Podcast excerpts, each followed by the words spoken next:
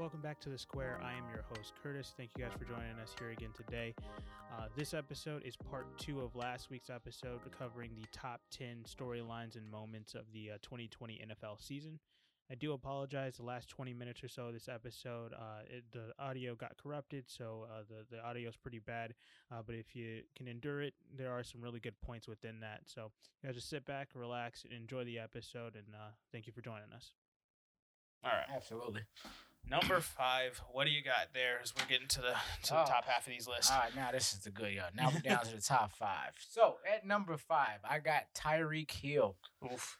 Yes, I know. At five, I know this, oh man, this list is rough. Tyreek Hill at five. From and this this this game goes back to week twelve at Tampa. Before the wheels fell off here, a couple days ago, people. But um, back in Oh, Tampa, Yes. Okay, gotcha. I know it was week this one is. 12 in Tampa. He's um Tyreek Hill targeted 15 times, had 13 catches, 269 yards, three touchdowns, 200 and that was it 10 yards in the first quarter. I think it was 200 even. 200 even. Okay, 200 yards, people in the first in the first 15 minutes of the game. 200 yards. I could have Ugh. easily put this at number one just from a performance, and I'm a homer. But I put him at five because there were some performances that were I felt actually eclipsed this. But he also had um, eight receiving first downs on top of that. I mean, Tyreek Hill just in the first. I want to say that I keep everything in me wants to say the first half, and it, And it I was can't the even quarter. It was- first quarter. oh my goodness. I don't even have nothing else to say. I, I remember because I didn't I. I didn't get a chance to actually watch this game. I, I remember this this year. I Uh, did. and I was I was looking at other games, and then all of a sudden I'm I'm looking at my my fantasy football app, and I luckily was not going against Tyreek Hill, but. I just kept getting notification after notification after notification. I was like, "What is happening right now?" And then all of a sudden, I, I turn it over. I'm looking at it, and I'm like, "Did this game not just start? It's like it, I'm like, it's only like 12:30. Like this game just started, and I'm looking at the stat line. I'm like, 200. to- is that game over? Did they start to- early? What is to- going to on? here? anybody that I say that is 35 years of age and older? You all are finna understand this analogy today. Oh my goodness. Super Tecmo Bowl. Tyreek Hill. I mean, you know how they got this, you know, the human joystick. And Yep. oh my. Simple mode, easy mode. You know, playing against the computer, playing against your against your little, your little brother. You knock the control out of this person's hand, and you just play the rest of the game like that. That's how this Was that first the game where it was went. just like o- overpowering to use uh, Bo Jackson? Um, that's actually Tecmo Bowl. You know, okay, um, so the Super- first one. That's the one when they only got a handful Gotcha. of teams. I'm already Yeah. doing a Tecmo Bowl um, breakdown here. But Super Tecmo Bowl came out, and then they had you every team in the league at that point with with multiple plays, and you can change the plays. So it was yeah, so it was much more versatile. I mean, it, it, this is pre Madden, people. yeah. Th- th- this that's right what I say for, for my younger audience. This Yes. is This is these the Madden- numbers are Madden numbers. This is you, the Madden of the '90s. Okay, This is you. You go out there on rookie mode and you go and say, "Hey, I'm gonna use this overpowering team with Patrick Mahomes and Tyreek Hill as my my, my number one option." And just absolutely every single play, I'm throwing a, a, a streak down the sideline to Tyreek Hill, getting 200 yards every single quarter. He's gonna end up with somehow 1,500 yards after this one game. But Right. it was just insane to to even just not even as me. I didn't get a chance to watch it. Like I said, just my phone was just going off every single like five minutes. Like, oh, this highlight play by Tyreek Hill. Tyreek Hill puts up the deuces, flips into the end zone after this. I was like, what is going on? How is this happening? What? And you go back Right. and you watch the game, and you're just like. Buff, uh, you're looking at the Buccaneers like, wow, how, where is this team good? How do you recover? What, what do you do? And just I mean, you're gonna. I think some people forget this game did end up very close. 27-24 was the final score. yes, it so was. it was really about that first quarter. They built that lead, and then they just kind of they sat back and just like, let's see what they can mm, do. Just And, game and managed the rest of yeah. the way, and that's a that. And then, you know, and before anybody say, "Oh, that's what they did," and they're trying to, you know, hate on the Chiefs. Let's be real clear. You know, Tom Brady has did this for a career yes, in New England. Okay, stop it, people. Just stop it. it If- was. It, it, we'll we we'll, probably touch on the Super Bowl Yeah. in, in another episode. So, uh, we this this game here was, was fantastic, and so uh, I, that's a that's huge to have on the list there because he Yes. that, that that's an insane stat line. And it's at number five. yeah. Five. And, I mean, I guess it's time to talk about the Super Bowl. Super Bowl because my number five is Tom Brady getting his seventh ring in, in this in this Super Bowl here. Uh, as my father here is a Kansas City Chiefs fan, we did watch this game together. Uh, yeah, that was a sound made many times throughout the night on Sunday. Uh, I gave him the day yesterday. Didn't even text him. Didn't didn't didn't check on him. I knew he was I'm recovering. gonna give you this second. I I knew it was hard to, to watch. I, I am a I am a huge Tom Brady fan, so it wasn't as heartbreaking because I did have Kansas City. I did have money down on the Kansas City minus two and a half line, and I definitely lost that one, unfortunately. But man, a game where. As, as an objective, unbiased fan of both of these teams, it was shocking. It, it wasn't an exciting game, unfortunately. That's really what I was hoping for. I didn't care if I if I lost my money on my bet with Kansas City. I was just, hey, I want to see a great game. Um, and so at the end of the day, it to have 40 points scored in, in a Super Bowl and for it to really never be exciting, it was kind of uh, disappointing at that. But Tom Brady himself just you're looking at a, at a team where they they scored three touchdowns off of three turnovers. That defense had an historic performance, uh, putting up pressure on, on Patrick Mahomes, unfortunately, where he just was never able to recover. That offensive line could not stop a nosebleed. I mean, there, there was JPP, did not Ndamukong Suh, uh, in the Vita Vea, just absolutely manhandling these guys on the offensive line. And Patrick Mahomes had to drop back 20 yards on every single play. So uh, just Tom Brady to come out there and, and win his seventh Super Bowl, galvanize that that Tampa Bay team to win the Super Bowl at home, saying, "Hey, we're not gonna let us walk off this field as disappointed." Uh, it, as losers of the Super Bowl and whatnot, he they came out there and they, they really did uh, show up and show out uh, in this Super Bowl game. So I mean, uh, I've got stats that we could run through if we want, but I, I want to get your thoughts on the Super Bowl and, and, and what you, you, you saw in that. Well, congratulations to the Tampa Bay Buccaneers. First off, um, second, and nobody, uh, not that anybody actually knows, Tampa Bay was one of my Super Bowl picks for the NFC. I will say yes. We did talk about this a couple of weeks ago. I had New Orleans winning that game against uh, against Tampa Bay in the NFC uh, divisional round. That didn't happen. I wanted Tampa Bay to win the, the Green Bay game because again, I'm a Bears fan. I hate Green Bay, so I definitely did not want to see Green Bay in the Super Bowl. Uh, and he, he, we both, I said Green Bay was probably going to win. You. From the beginning of the season, said Tampa Bay. You you see them in the Super Bowl, so I, I got to give you credit there. Yeah, something I seen that I did not want to see as of a few days ago. Um, because by the time, yeah, I mean, I mean, I don't want to say to state the obvious. I mean, it's just, I mean, Kansas City was just not. They wasn't hundred percent. I mean, Yeah. nobody's hundred percent, but Kansas City was really decimated on offensive line, um, travel, COVID. You know, it's, you know, um, um, um, the polar vortex that's in the uh, Midwest right now. Yep. It's if nothing else, I would never ignore these things as factors. They're factors, no matter Yeah. what. and and you can see it on on the field. Now, was that what caused them to have you know Patrick Mahomes running around with his with, with, with like a chicken with his head cut off? Yep. Not exactly. However, I mean, it just. But I digress. It was Tom Brady's seventh championship, and I have to say, I don't, and I'm not a Tom Brady. I'm not an anti Tom Brady fan either. I'm just, just New England was never never one of my horses. Yeah. Um, but I do respect him. I, I had him in fantasy. Trust me, people. I, I, know where talent comes from. Okay, so I found that you know, out of his seven titles, um, his seven Super Bowls uh, wins, that I, I find that this one is the most impressive. Yeah. I mean, switches teams over uh, in the off season. Yep. No, no, no preseason. Um, no, no mini camps, no OTAs. You know, um, he comes in, he he picks Tampa.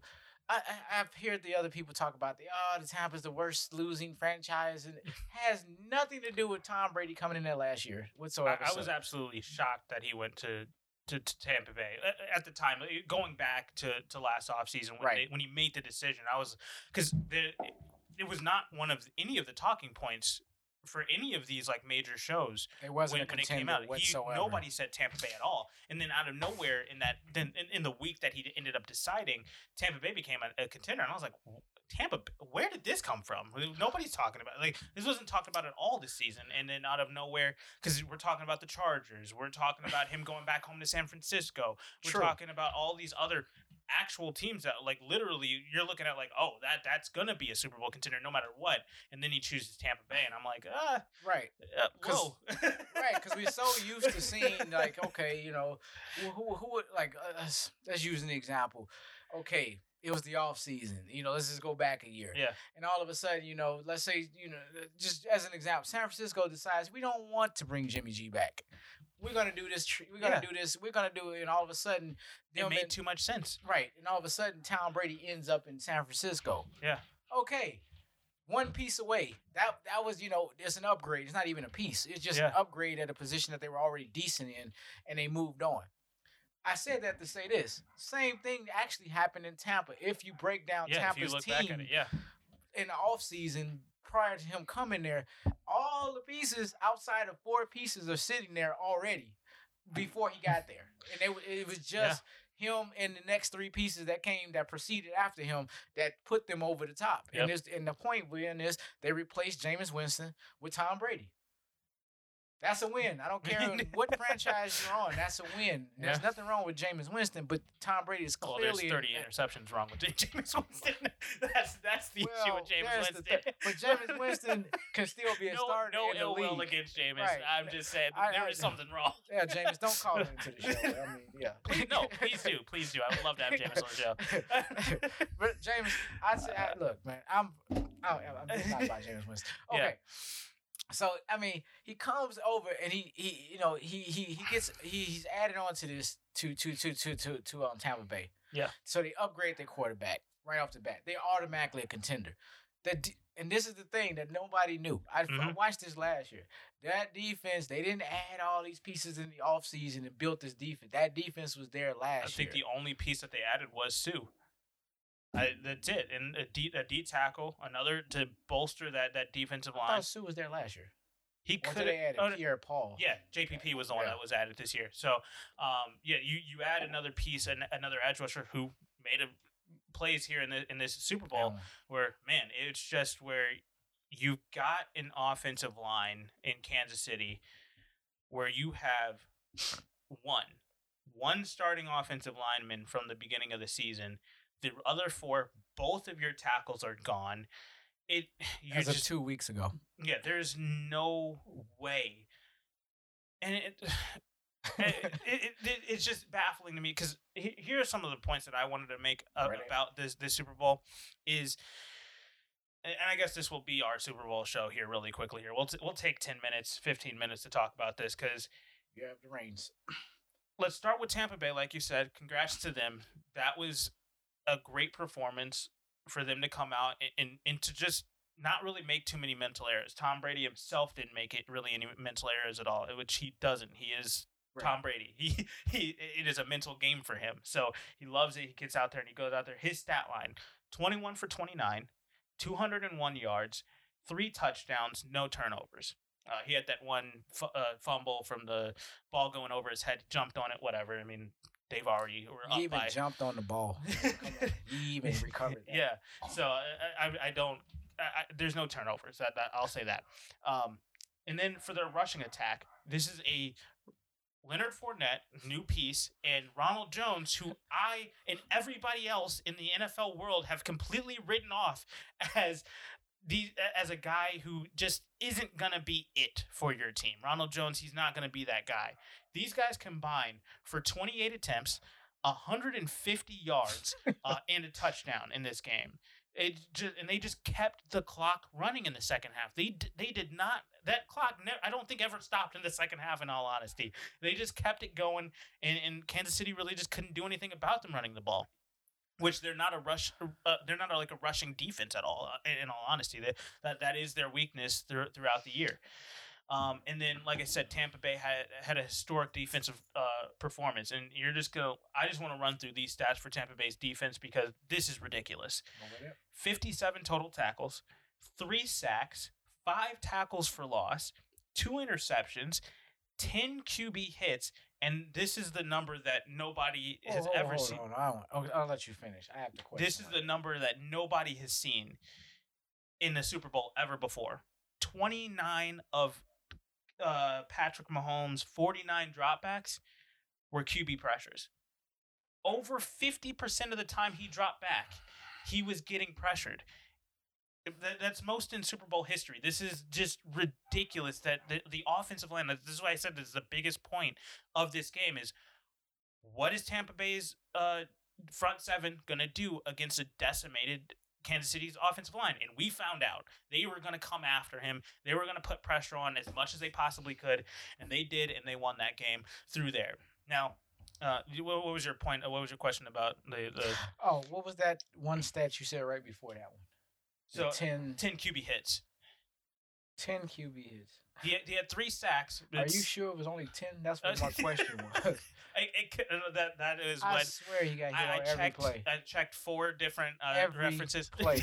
it was Pro Football Reference. Uh, I, I checked ESPN. I checked CBS. Ten was the baseline Compton that, that- number. yeah, that- so everybody had that number. So I, I went with it. I didn't watch play by play every single That's what offensive the- Kansas City play to see how many he had. But yes, that that is what has been uh, reported. Ten QB Official hits. judges on the ringside got you know got all Yeah. the hits. Uh, but I mean, in, like for Kansas City though, I mean, you're going to look at Tampa Bay had a fantastic game with those numbers there. Let's look at Kansas City side. You're looking at Patrick Mahomes having a rough night. He had 26 for 49 on, on, his dropbacks there, 270 yards. Patrick Mahomes was playing well. I mean, he, they were driving the football down the field for the most part.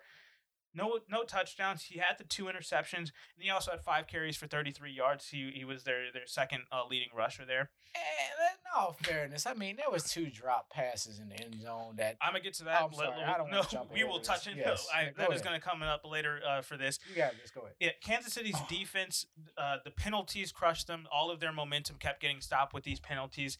Um, they had 11 penalties for 120 total yards. Um, and like I said, the the Kansas City O line injuries caused just duress for Patrick Mahomes all night long. And for me, the the second part, other than the offensive line not allow, not being able to stop all that pressure, was the receivers just kind of crumbling under pressure. There wasn't just two drop passes that night. There were three major ones. There was the number one in the first quarter uh, where Tyreek Hill dropped that pass in the end zone right off his face mask. I, I No, keep no, going no. back and looking right at that through his hands. threw his hands right off his his, face face mask. mask. um, Travis Kelce in the second quarter, uh, early in the second quarter, as they were beginning to drive, uh, there was a third down play. Uh, and I think it was a third and eight, a little uh, ten yard out route for Travis Kelce. He dropped it, and that just completely shut down that drive. They had to punt that ball there, um, and that was where they had the punt where. Uh, Townsend, Townsend, whatever the punter's name is, he dropped the ball, picked it up, and then got off a absolutely massive punt. But then there was some penalty that was called, and I'll get to the penalties in a second here. Uh, then there was a penalty call, so then he had to go back and do it again, and then he completely shanks it off of his right foot, and it goes right out of bounds, and he was like, they had the, the ball at like the forty-five yard line, plus forty-five, and I was like, geez. Any one of us in this studio could have did that. Uh, it was, Any it one of us. yeah, it was not pretty. And then we also had in the fourth quarter the late Darrel Williams t- touchdown pass drop again. So I mean, I am not going to blame Patrick Mahomes for this game. Like he said when he came out at, at the end in, in that interview, said that it was one of his worst performances. More than likely, yes, because he's had absolutely insane stat lines for his entire career. But at the end of the day, I'm not going to blame this loss on Patrick Mahomes. I'm really going to put it on the O line, and I'm going to put it on uh, Kansas City's receivers. Now, I will say they also had to fight an uphill battle against the refs because Mhm. I went back and Absolutely. I watched. I I, re, I rewatched the recap of this game about five times just to just to look at the major penalties that had happened, Mm. and it was grossly in favor of Tampa Bay. And this is I said this as we were wa- watching the game together. I was like, this is the first time I've seen the the Tom Brady uh, effect in action because I've been blind to it for the last uh, 10, You are- 15 years. See, I remember you saying that, and I'm- didn't even comment to that. I'm like, you really didn't see this? No, I honestly- this is the first time that I've every really, single like- time he plays in the playoffs, this is what happens, yes. and it's been told to you every single, and you have taken a blind eye to this, and and have decided to see something else instead. Yeah. And this is what I'm talking about. However, it. c- ah, And I'm so torn with this one. I mean, this, yeah. No, no, what I'll Go say ahead. is I won't. I'm not blaming the refs for Kansas City losing. That is not what I am doing here. I am just saying that it was an uphill battle for Kansas City against the refs because these there are three there are three penalties that I think completely changed this game. You, we're gonna look back at it, or I guess four in total. So. Tampa Bay's penalties, they were four for 39. We we really just had a couple of holding calls, five yards, ticky tack stuff, whatever, move on. And then you had the the personal foul, the uh, Winfield Jr. doing up the peace sign in front of Tyreek Hill's face, the taunting call, whatever Yes, it was. So, right. um, th- those were the extent of Tampa Bay's. Uh, and these were well at the games was already yeah, it, it was it was know, in the bag matter. already. Yeah, exactly. Uh, Kansas City, like I said earlier, they had 11 penalties for 120 total yards, and the biggest ones here. Let's start off in the first quarter. You've got uh, against Bashaud. Uh, is it uh, Breeland? Uh, he had a defensive holding call again. Uh, uh, well, he was uh, guarding Mike Evans, um, and it was so ticky tack. It was one of these plays where it's like this is just hand fighting to me, in all honesty. And that, and please, I know, like I said, I was rooting for Kansas City, but I I looked at this objectively. Again, I took a day off yesterday to not really look at what ESPN and, and Fox and all these other uh, networks were saying about the uh, about this game. I Mhm. took a day off and I went back today this morning and I looked about five or six times just watching those plays and I'm just like I really just do not see what you're talking about when you're talking about defensive holding. I get it. In when you're looking at playoff football, this entire playoffs, we really didn't have any penalties. We had that Tampa Bay Green Bay game. I think there was like four penalties in total that were called, and it was because we let players play. We let them go out and perform because that's what we want to see. I don't want to see the ref coming on the mic 15 times in a game to talk about some ticky tack hand fighting stuff where we're just playing football. Exactly. And if you're gonna do, do it on both sides of the ball. Because everybody Don't was doing it. It 15 was- on one side, and you know Tampa Bay might get another call once in the quarter. It was like, it, come it on. was something that I didn't I because the when you're looking at those specific ones because I will say the Mike Evans uh, uh, pass interference call against Breeland I agree with. You tripped him up. The ball was too close uh, to to say that it was out of reach um in that one play. I know you didn't like it. I know it was eh, eh, but I, I would much rather take that than these hand fighting defensive holding calls because those would be yes. but I mean, they, without they just taking that play as well. I mean, they the refs. In some cases, I know they did. They got to do. They did. They have a very difficult job. It's, Yes. it's- and things are running in real time, and they bang bang plays. Yeah. However, they have the the, the the the wonderful technology of replay. which And- we can't do on pass interference anymore because of New Orleans so let's, let's move on from that Let's But- move on. yeah so uh but with that defensive holding call that happened in the first quarter that was on a third down play and that kept the drive alive because now it's five yards and another first down Right. automatic first down and that ended it with the first gronkowski touchdown uh, now mid second quarter we got another defensive holding call on third and four against denzel or is it denzel ward or darrell ward what whatever Yeah. uh, uh, cornerback for uh, kansas city uh, ward another one against uh, while he was guarding mike evans Mhm. um, kept the drive alive. Uh, but then we thought, okay, cool. They're only going to hold them to three. We're going to kick this field goal here. But now we have offsides on the field goal. And now we have the second Gron- Gronkowski touchdown because now they got another chance to, to drive down the field. And so this is now 14 points off of penalties alone that continue to allow you to get uh, down the field more and more. Uh, oh, Charvarius Ward. I definitely was never going to get Not that. even close. uh, and now I guess I'm thinking of the Ward from uh, uh, Cleveland. Uh, Yep. But uh, now in the late second quarter, uh, we had another defensive PI call against Tyrann Mathieu.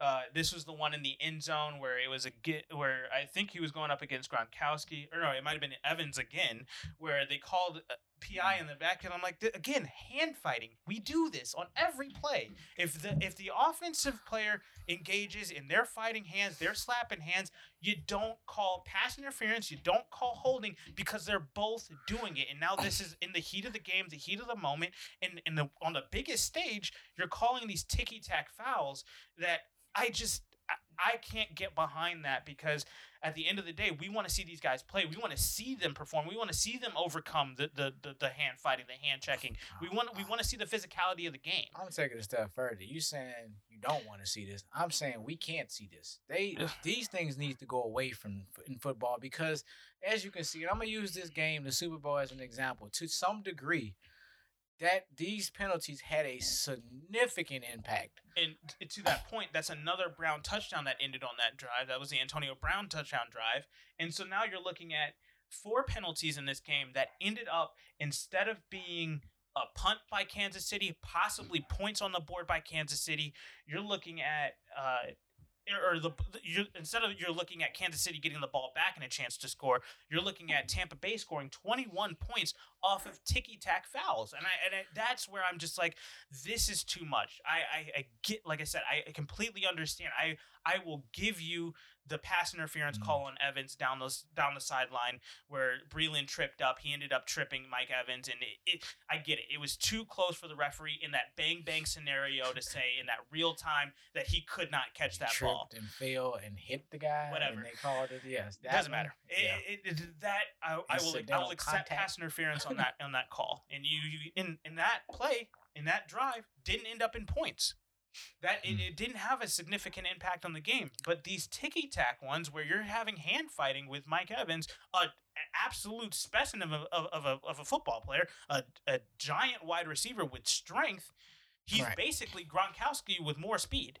Like in all honesty, oh, why are we calling hand fighting uh, as defensive holding? Why are we calling these penalties? And, and it's like I said, it's not to say that this would have, if those, those penalties weren't called, that the, that uh, now Kansas City's receivers didn't choke and, and catch these passes that they didn't. Right. No, I'm not saying that, but it does give Kansas City an opportunity on making huge plays on third down and saying, "Boom, we stopped them. We got the ball back." Can't now Patrick Mahomes isn't as cold. He can get back out here on the field. He can scramble as much and run as much for his life as he needs to and Yeah. hopefully now this gives Tyreek Hill hey let's let's get this thing going hey uh T- Travis Kelce let's get this thing going let's let's start moving uh, Mhm. Mecole Hardman, maybe he actually feels a little bit better now that they have the ball, and he actually reaches up for that pass that went over his head. I, I, I, it's, just, it's one of those things where it has a cascading effect down the line uh, against the offense when you're just constantly the momentum is shifting right back to Tampa Bay after you make a huge play where that, that Tyrann Mathieu one where they called the the, the holding on Denzel or Charvarius Ward Ward uh, that was an interception that that was the interception uh, that Tyrann Mathieu got. and He's running it back the other way, and now we got the ball. Like that, that's a huge, huge play. As it said, it's first down going the other way on again ticky tack stuff. That's what I have an issue with, where it's not where it's like that. That was an egregious foul that should have been called pass interference. It's not even something that was close, like the Mike Evans one, where where Right. it was down the f- sideline for PI. Eh, It was something where it was clearly like, come on, that's just football. Let's play football. That's what we're here to see. I yeah, but for some reason or another, if Tom Brady is on that team, Yeah, it's the Tom Brady this is effect. what you see. Yeah, Thank you. It's the Tom Brady effect. And congratulations, Tom Brady and Tampa Bay. I, But I really think that there was a robbing that went on in the Super Bowl, um, big time. And this is, I, I'm not an anti Tom Brady Yeah. hater or anything like that. So everybody relax when I'm going to say this, and it's going to make sense when I'm done saying it, and you're going to agree. Trust me. but Tom Brady should not have been the MVP oh in, no, in, in the Super Bowl, and it wasn't even close to how he should have been. Um, and with that being said, it's not even an offensive player that should be the MVP, in my opinion. That entire Tampa Bay defense yes. should be the MVP. JPP, Ndamukong Suh, and Vita Vea should have all co MVPs for this game. That front seven was absolutely amazing. Amazing. I mean, bring At in minimum. bring in a Devin White for that co Uh-huh. MVP as well. Bring in whatever other linebacker you want to. Uh, Winfield Jr. Bring him in. He had a fantastic game.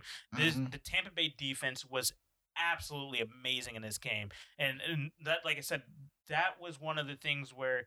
That didn't affect like those penalties didn't affect Tampa Bay's defense. They weren't doing anything that was egregious. I mean, you had the Winfield one where it was after the play, he's taunting, Right. whatever, that he's excited. It's the fourth quarter and you're killing the Kansas City Chiefs, Mm-hmm. the, the team that everybody is saying this is the next dynasty, this is the next New England Patriot dynasty that we're going to see Right. for the next 20 years. So uh, for him to be excited and do that, that didn't hurt their team at the end of the day.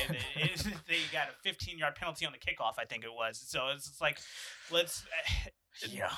You're right. Like you said, that that was a a, a a collective defensive MVP award should have been handed out, not to Tom Brady. Because I mean, like I said, Tom Brady had a solid game with his stat line: 21 Yeah, for if- 29, 201, three touchdowns. Cool, but that historic defense, that those stats Right. are the ones that changed this game. Exactly. and, and I know it just didn't fit the narrative. You know, eh, I digress.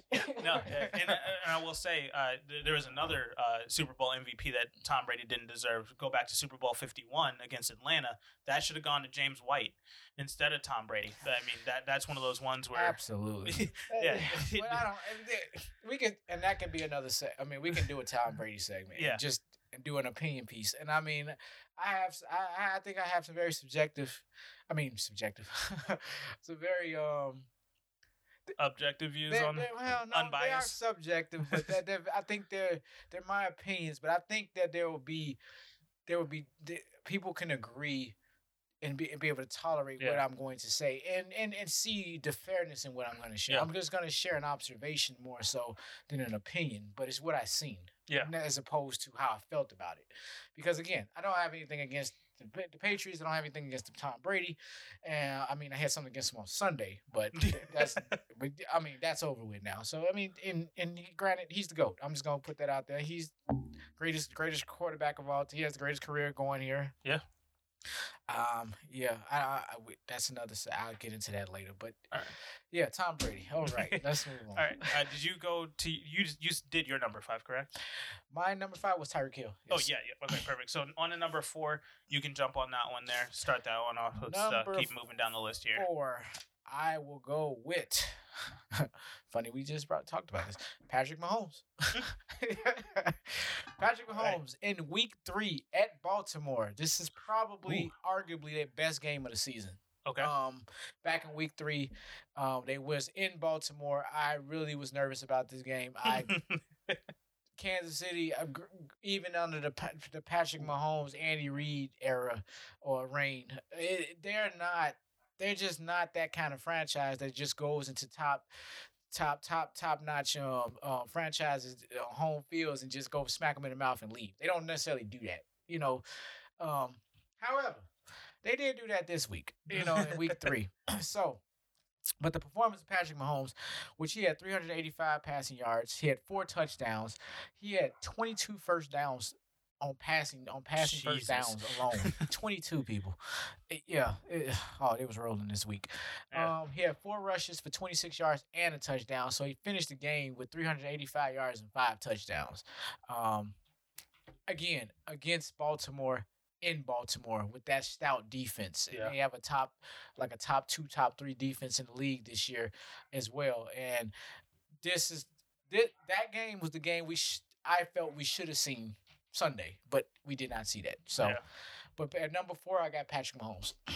Okay, and man, I, I would say Patrick Mahomes. He had a, a, a- another MVP like season. He was close to that, and we'll talk about the the MVP coming up here because he is definitely on my list. Um, but man, Patrick Mahomes, uh, I I can't wait to see what he does moving forward. Uh, just how he responds to losing like this. Because I mean, we saw him lose to Tom Brady two years ago, and we got a, a bounce back year where they went on an absolute tear to win a Super Bowl, and he got a Super Bowl MVP out of that season. So he loses to Tom Brady this year. I can't wait to see what he does next year. So uh, I, I just want to see what the, this team can, how they can bounce back, how they can move forward from from from this loss here, and and just now he's that five hundred million dollar man. That that contract kicks in next year, and Eh. so I want to see him live up to that and- really just put up the numbers that we know that he can. it's really been a two team a two team race between Patrick Mahomes and Tom Brady. They have just been passing the pat title back and forth for Yep. the last three years. So, if this is anything like a tennis, and you know they serving back and forth, it's coming back to Kansas City next year. Uh, I mean, uh, they can run this thing back next year, but I don't. Let's get into Super Bowl predictions for next year. I'm, I'm just, I'm just, I'm making this more about Brady and Mahomes.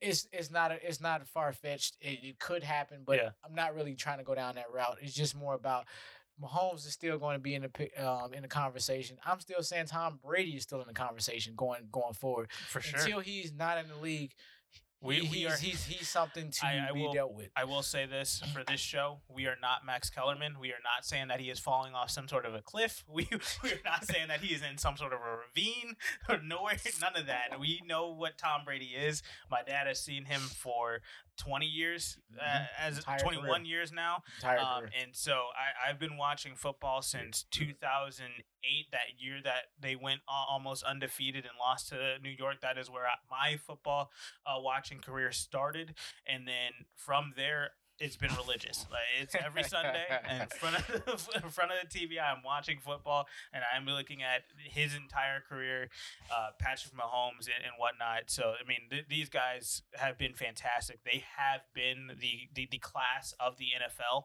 um, and they they will be for for years to come. And uh, a lot of people were saying that like Tom Brady needs to retire after this, but I mean, even with him not having that insane stat line like he would have like just two years ago or three years ago against uh, uh, Philadelphia, where they lost that Super Bowl, Mhm. he had like 500, almost 600 yards in that game. Even though he's not putting up those numbers, for me, 201 yards.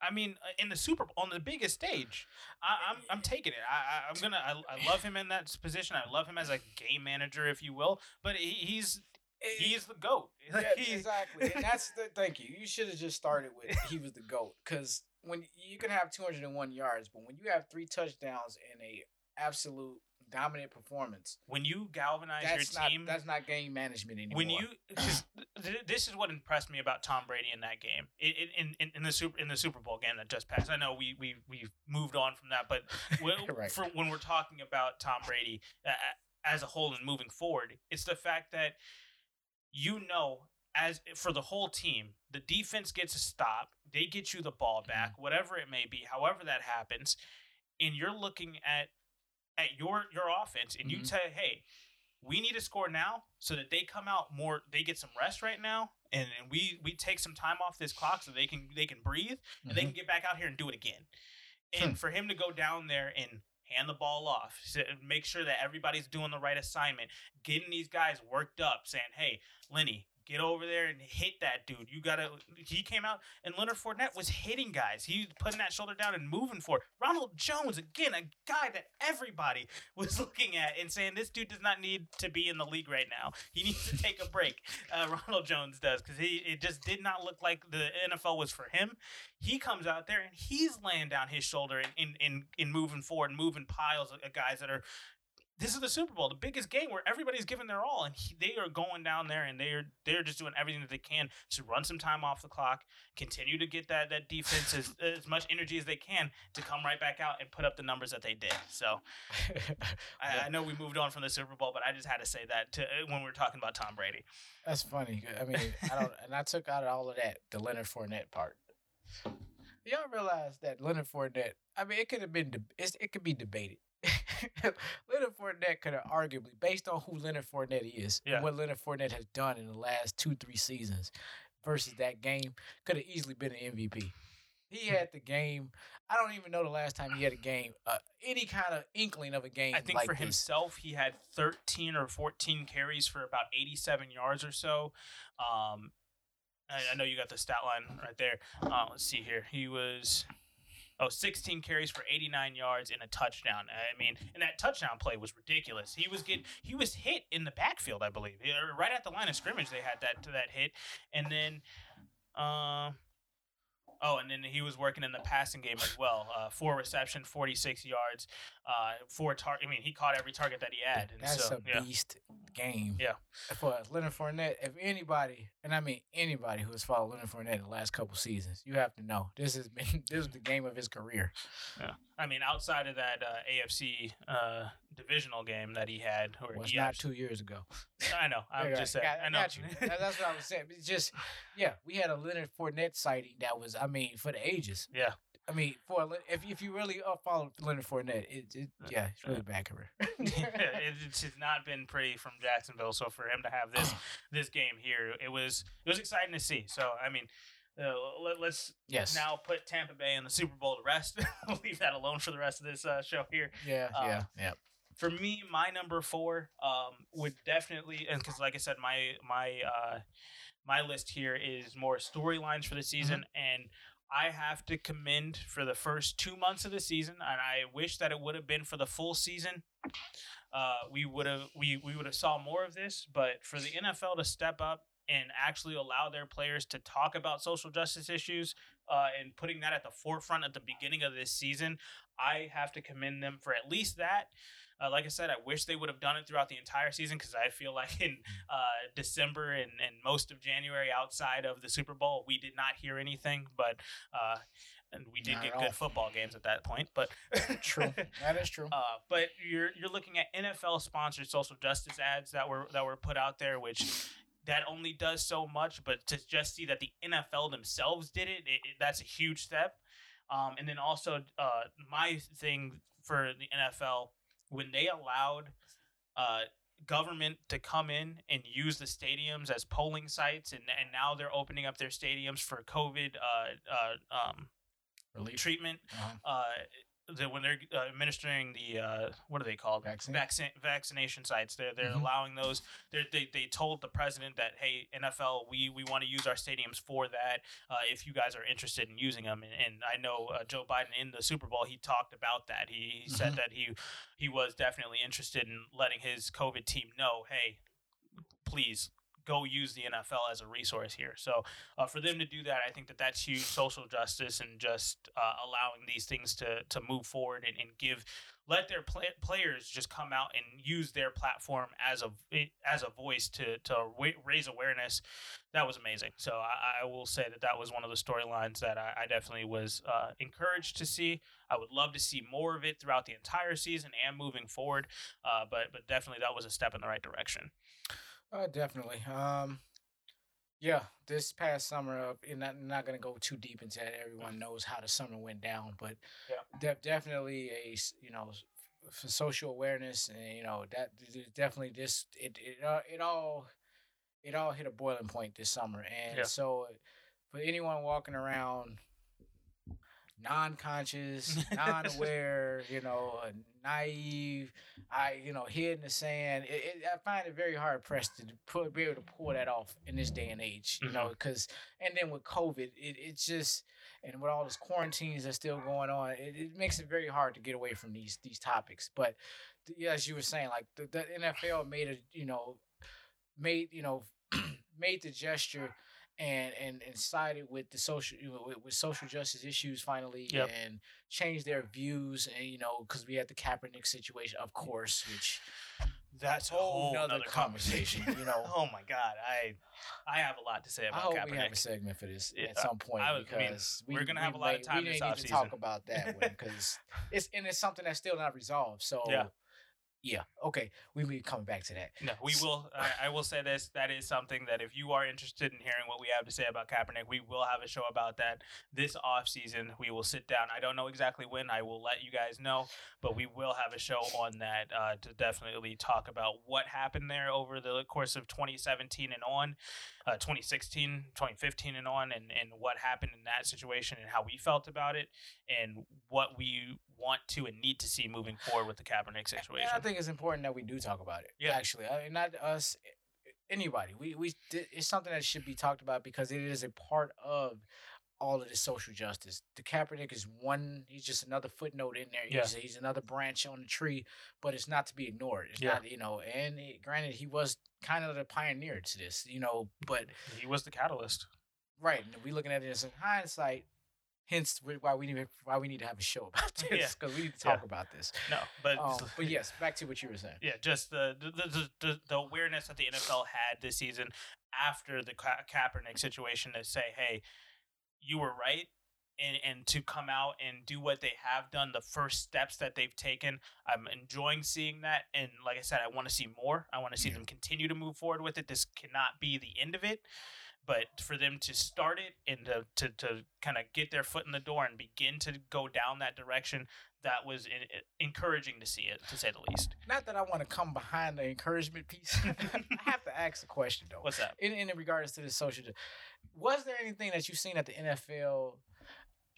Did you see anything this year that the NFL could have did better in regards to how they approach the social justice One issue? thousand percent. I I mean, uh, number one, I, I, my first one will definitely be the fact that we didn't see as much in the second half of the season. It's Mm. you you started out hot. You had the, the the the ads with all of the players and the player association walking out on training camp. You had uh, just uh, a bevy of of, of of like millions of dollars being poured into these social justice awareness groups, Black Lives Matter, and and, uh, and other groups that are Mhm. doing huge things with with uh, social justice awareness and social justice active act uh, being active in that world. Mhm. Um, for you to actually fund those efforts, that was huge. But then we see it in the second half of the season. It kind of went radio silent. We we didn't hear much about it, and and that, that's where I'm like.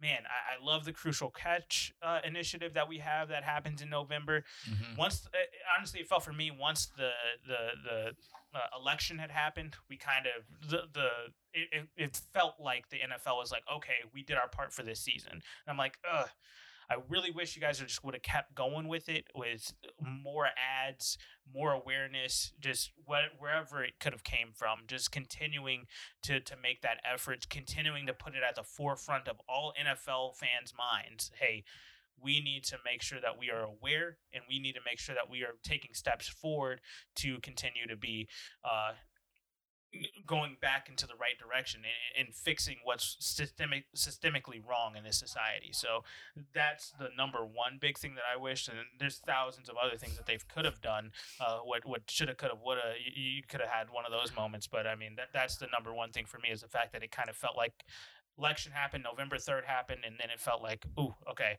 that's it for this year. Let's see what we can do next year. And I'm like, Ugh, let's see what we can do more now. Hmm. Let, let's do it now.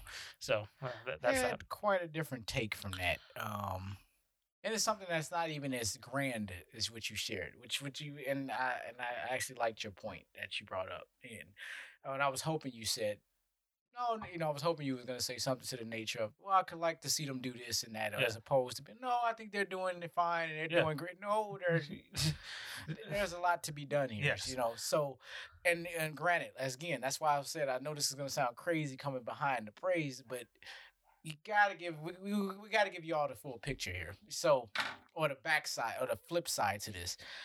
For me it was just one thing and it came at the beginning of the year. It's funny you said that it was nothing you've really heard nothing in the second half. Well, I want to trim it down even further than that. My issue started and ended in week one with with, with the social uh, justice issues, and this was the whole. It, there was this grand popping circumstance about the Black National Anthem. You know, and we're gonna play this Black National Anthem, and I was like, oh, that sounded great. However, there was not a, there wasn't there, there wasn't a period in that sentence. It was a comma, and they kept going. They said, and we're gonna do it for week one. That's where the NFL lost me on this. On this, what, do you That's mean fair. week one? Yeah. Like, why? Why is that? Like, uh, because right now, it, what it speaks to me is it's telling me it's just it's a PR stunt now. You know, it's not so much about. And this was at the. heart. I mean, this is this is the beginning of the season, so this is as we're coming. We're still really in summer, so this is Yeah. we're in the heart of this, and that was the best they the- could come the- up I with. I think what uh, Jacob Blake shooting had just happened. yes, Is it that that's because that's where the the whole walking out on training camp started. yes, So th- when that had happened, I was just like, because we're to give you guys reference, we live in Minnesota. We live in the Twin Cities. Mhm. Uh, I, I am literally just outside of Minneapolis. So when the George Floyd uh, situation happened and Breonna Taylor had happened, at first, that was outrage with the Breonna, Breonna Taylor situation. And Mhm. Minneapolis is a very progressive city. So we saw people marching at that point. And then George Floyd happened and we had riots. We had, it was absolutely insane. insanity. Yeah, and, and, and, and rightfully so. I, I, I- think that that's one of those things where you're going to get a lot of people that are saying, "Oh, the riots, this, that, and the other," and, and the, the, that there's no place for this, that, and we're like, well, we wouldn't talk about it if we didn't. So, Right. uh, the, the it, it- so uh, that's like I said, we will have a a, a whole episode on this, Yes. uh, and, and it'll go in much more detail going back to 2016, 2015 when when it started with Colin Kaepernick. So, uh, that's that. But when I, I do agree with you, especially when that's a great point about the Black National Anthem for that to right. Be a PR stunt in, in, in total honesty, uh, it- it's definitely something where we could have uh, saw saw more of the NFL uh, taking a right. And- initiative on it. Exactly, and I'm going to conclude because I'm, I'm not, I'm not going to go too hard Yeah. on these points because we will talk about this again. I just Yeah. want to bring up this one point, um, and the reason why I brought it up was because definitely for the reason as to what I shared. But the other thing, is to, and what made me want to bring this up tonight was the fact that. I wasn't thinking anything about the Black National Anthem. Until minding my own the Super Bowl. business until the Super Bowl. Yep. And all of a sudden it came back out. we didn't hear it at all, and that, that's crazy because I, I I didn't get a chance to sit down uh, at the beginning of the season because I was getting ready for a trip uh, with my girlfriend Mhm. uh, when the, the Houston Texans Kansas City Chiefs game was kicking off. We were we were literally packing up that night, getting our car ready because we were leaving the next morning. Right. So uh, I was sitting I was sitting in the driveway with my phone watching the game, but I never got a chance to see the, the, the Black National Anthem. So I'd actually never heard it at all from the from the NFL Okay. until the until the Super Bowl. And that's the thing. It was just one week. Okay, we 'Cause, I mean, because We won't to, to be fair, they did have all of the ads that they were running all season, yes, which they did. which was which was great. And and I'm like, and, but it, for me, like I said, I wish I would have seen more because that was the same ad that was running at the first half of the season that was running in the second half of the season. And were they not running kind of inconspicuous at some point they where were- you had were- to? Be, if you're not looking for it, you might not even. if you're not somebody like me or you who sit down on Sundays and watch from noon all the way up until uh, 10 p.m., you just might you miss probably it. miss it. And so at the end of the day, uh, th- those are some of the things that definitely the NFL needs to continue to do th- the work that they have. But like I said, for the top 10 list that we're talking about here, Right. for them to put it at the forefront at the beginning of the season and yes. take that first step, I was happy to see that. But like I said, and like you said, we want to see more. More, yes, definitely. All right. Now, back to the the positives of the season, Yes, which definitely, definitely. funny is enough, my number three is not positive. But let's go back to the top storylines. All right, but What do you my got? number three is let him cook, Mr. Ooh. Russell Wilson. My guy. Yes, week three versus Dallas. okay. Oh yes, Dallas. Yes, this is the game of games. You want to take the stats? You can go ahead and take I'm, I'm pulling them up right now. You you can start. Okay, so in week three, he had 315 passing yards, five touchdowns, no interceptions. He was sacked four times. He did throw 15 first downs passes, and he rushed six times for 22 yards. And if anybody knows anything about Dallas's defense this year, you can understand why you probably be asking why did he not have more? I I mean he oh and let me oh I do remember this game, so I do have a commentary. Yeah. He did have five touchdowns. He could have arguably had seven in this game. That that's the type of game. And when we Yeah. talk about let Russ cook, this was a let Russ cook campaign game to And remember, letter. this is before Dallas lost Dak for the season. So Exactly. he was. Uh, uh, was it this game? No, I think it was after this game that no, he no, got no. injured. He played quite a few games. This Yeah. is game three. Yeah. So uh, for this game, uh, he Russell Wilson. This this is what gave him the the MVP talk at the beginning of the year. Uh, this game here, he he just absolutely went off. 315 yards, like you said, passing, five touchdowns. I mean, and then in the rushing category, he had six rushes for 22 yards uh, as a QB. So, I mean, he's continuing to extend plays, he's continuing to lead his team, continuing to Mhm. just be Russell Wilson. And I wish that this would have kept up throughout the entire season because in the second half, like I said earlier, for him to fall off a little bit and, and that, that, that offense as a whole to fall off when you when you lose your um eh, when you lose your your running backs. It, it was it, it's hard to to keep him in the MVP MVP discussion then, but these are the type of games where we're like this is why Russell Wilson is, is the next great thing. He is going to be one of the next great quarterbacks once we have Tom Brady out of the league and, and Drew Brees finally retires and, and now Philip Rivers, Rivers has retired. These are the guys that are taking on the new guard, and I am excited to have them be at the top of this. Uh, him, Patrick Mahomes, Lamar Jackson, Josh Allen, Deshaun all these Watson. guys, Deshaun Watson, uh, just across the board. Kyler There's- Murray. Oh my God, we got Justin Herbert, like all of these guys. I, I, I'm excited to see the new NFL quarterback talents coming in. The fact that we have more and more of it is we're now stopping this whole trying to change a quarterback when they come into the league and we're adjusting to the college game a little bit more and allowing these QBs to just be themselves, go out there and do your performance, be you, and go out there and play your game so a- that we can have a success and, And build much- around them. and a much more exciting league. Exactly. It, it's going to be a phenomenal to watch moving forward. But it, and, and to have Russell Wilson be be at the helm of that, I, I'm excited. Um, uh, definitely. you already know Russell Wilson is, is near and dear to our hearts in the Yeah. studio. So, um, yeah, we are Russell Wilson uh, supporters here. So we're just letting y'all know that. Go so, Hawks. I mean, I, go Hawks. we, I mean, we're trying not to be homers. We will try to be as objective as possible, but we will. Disclaimer: We are telling you, We, We- will have some fandom moments here. we, we roll with Russell Wilson. Okay, all right. All right. All right, perfect. Well, like I said, my number three is not so cheery. Okay. Um, let's first of all, with Dallas, as we were just talking, this is a great segue with Dallas and their suspect defense. Can we stop calling this crap Cowboys organization America's team? Ah, And with that, can we also talk about how lackluster this division is? I, I hate this division right now. Let's start with Dallas because that, like I said, we need we need to stop calling this team the America's team. They suck. like, and let's just be honest. And now, and that's not even just from their play on the field. Like I said, their defense is horrendous. Uh, I- don't even know if there's a, a, a worse word you can use uh, for the way that defense played this year. But just as from an organizational standpoint, just look at this. From the beginning of the season, you you extend the uh, the franchise tag out to D- Dak Prescott, so you failed to sign him for a long term deal. After Carson Wentz has gotten his deal, Jared Goff has gotten his big deal, mhm. and Jared Goff got one two years early. So at, at the end of the day, Deshaun Watson was getting his deal. Uh, Patrick Mahomes got his deal, and you at this entire time keep saying, and you keep Jerry Jones. Uh, this is who I'm talking about.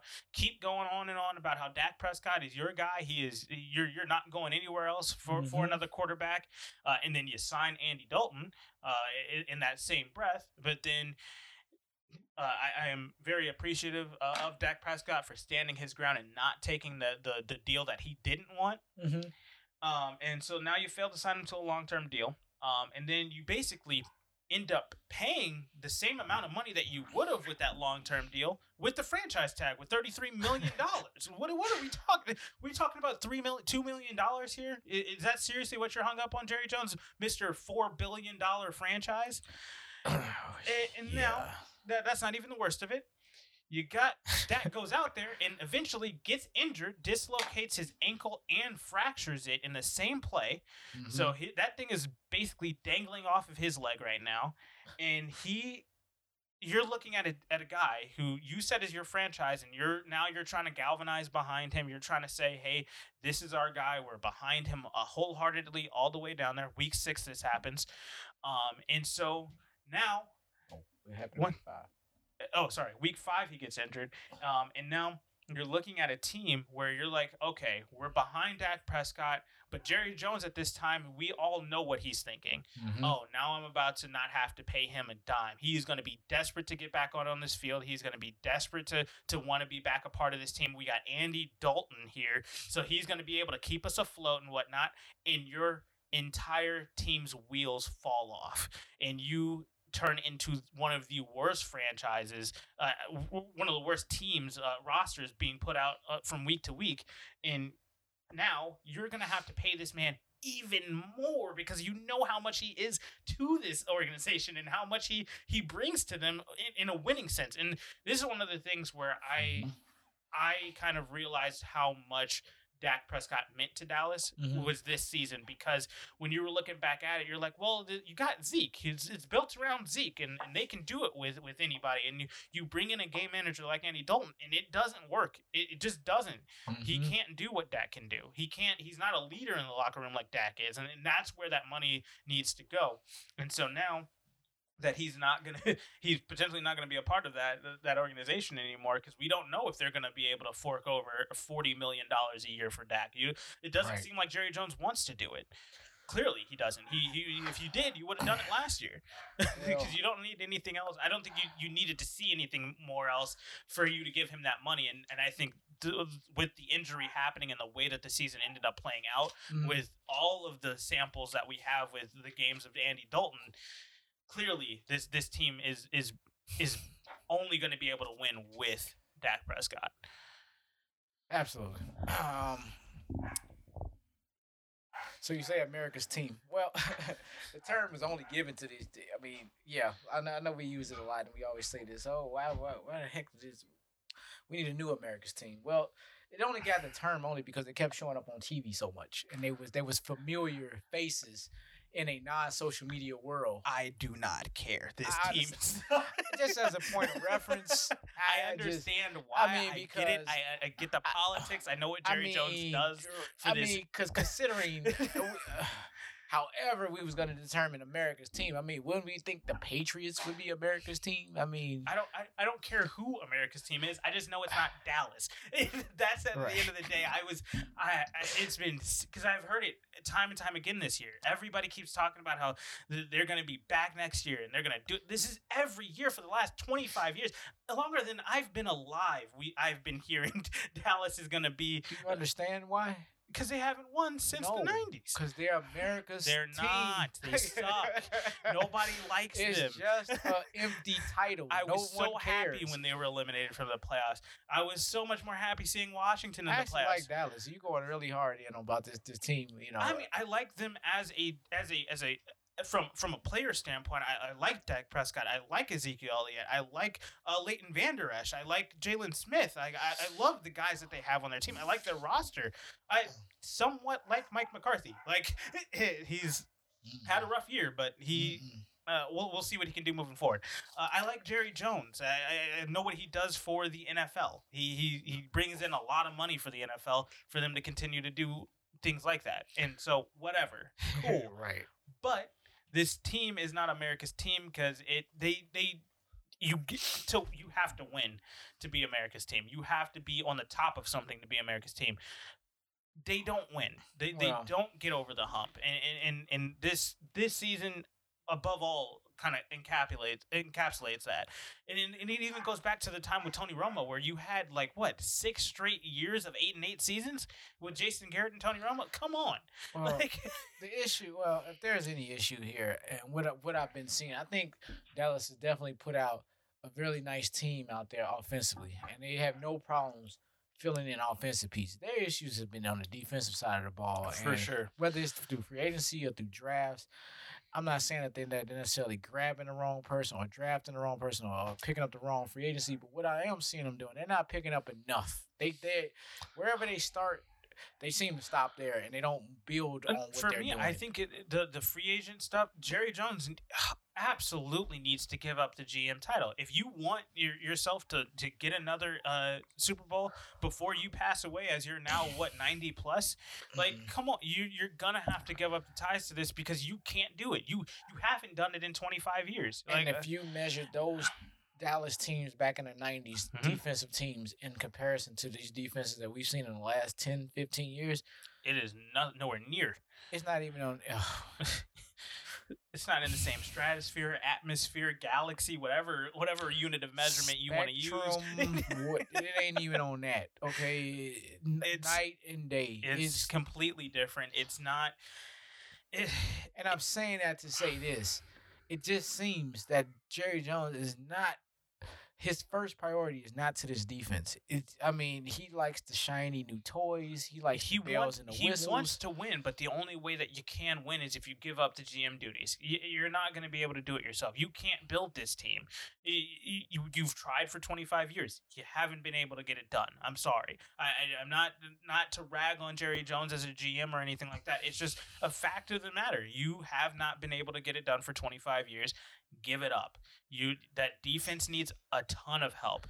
Dak Hey. Prescott is you you you messed up. You, Let's- that c- that should already if that was any other GM owner relationship in the world, if that was Bill O'Brien and whatever the uh, that was with the McCaskeys and, and Ryan Pace, Ryan Pace would have got fired immediately for that situation. Like uh, any other GM ownership duo would th- th- they would have called it right there.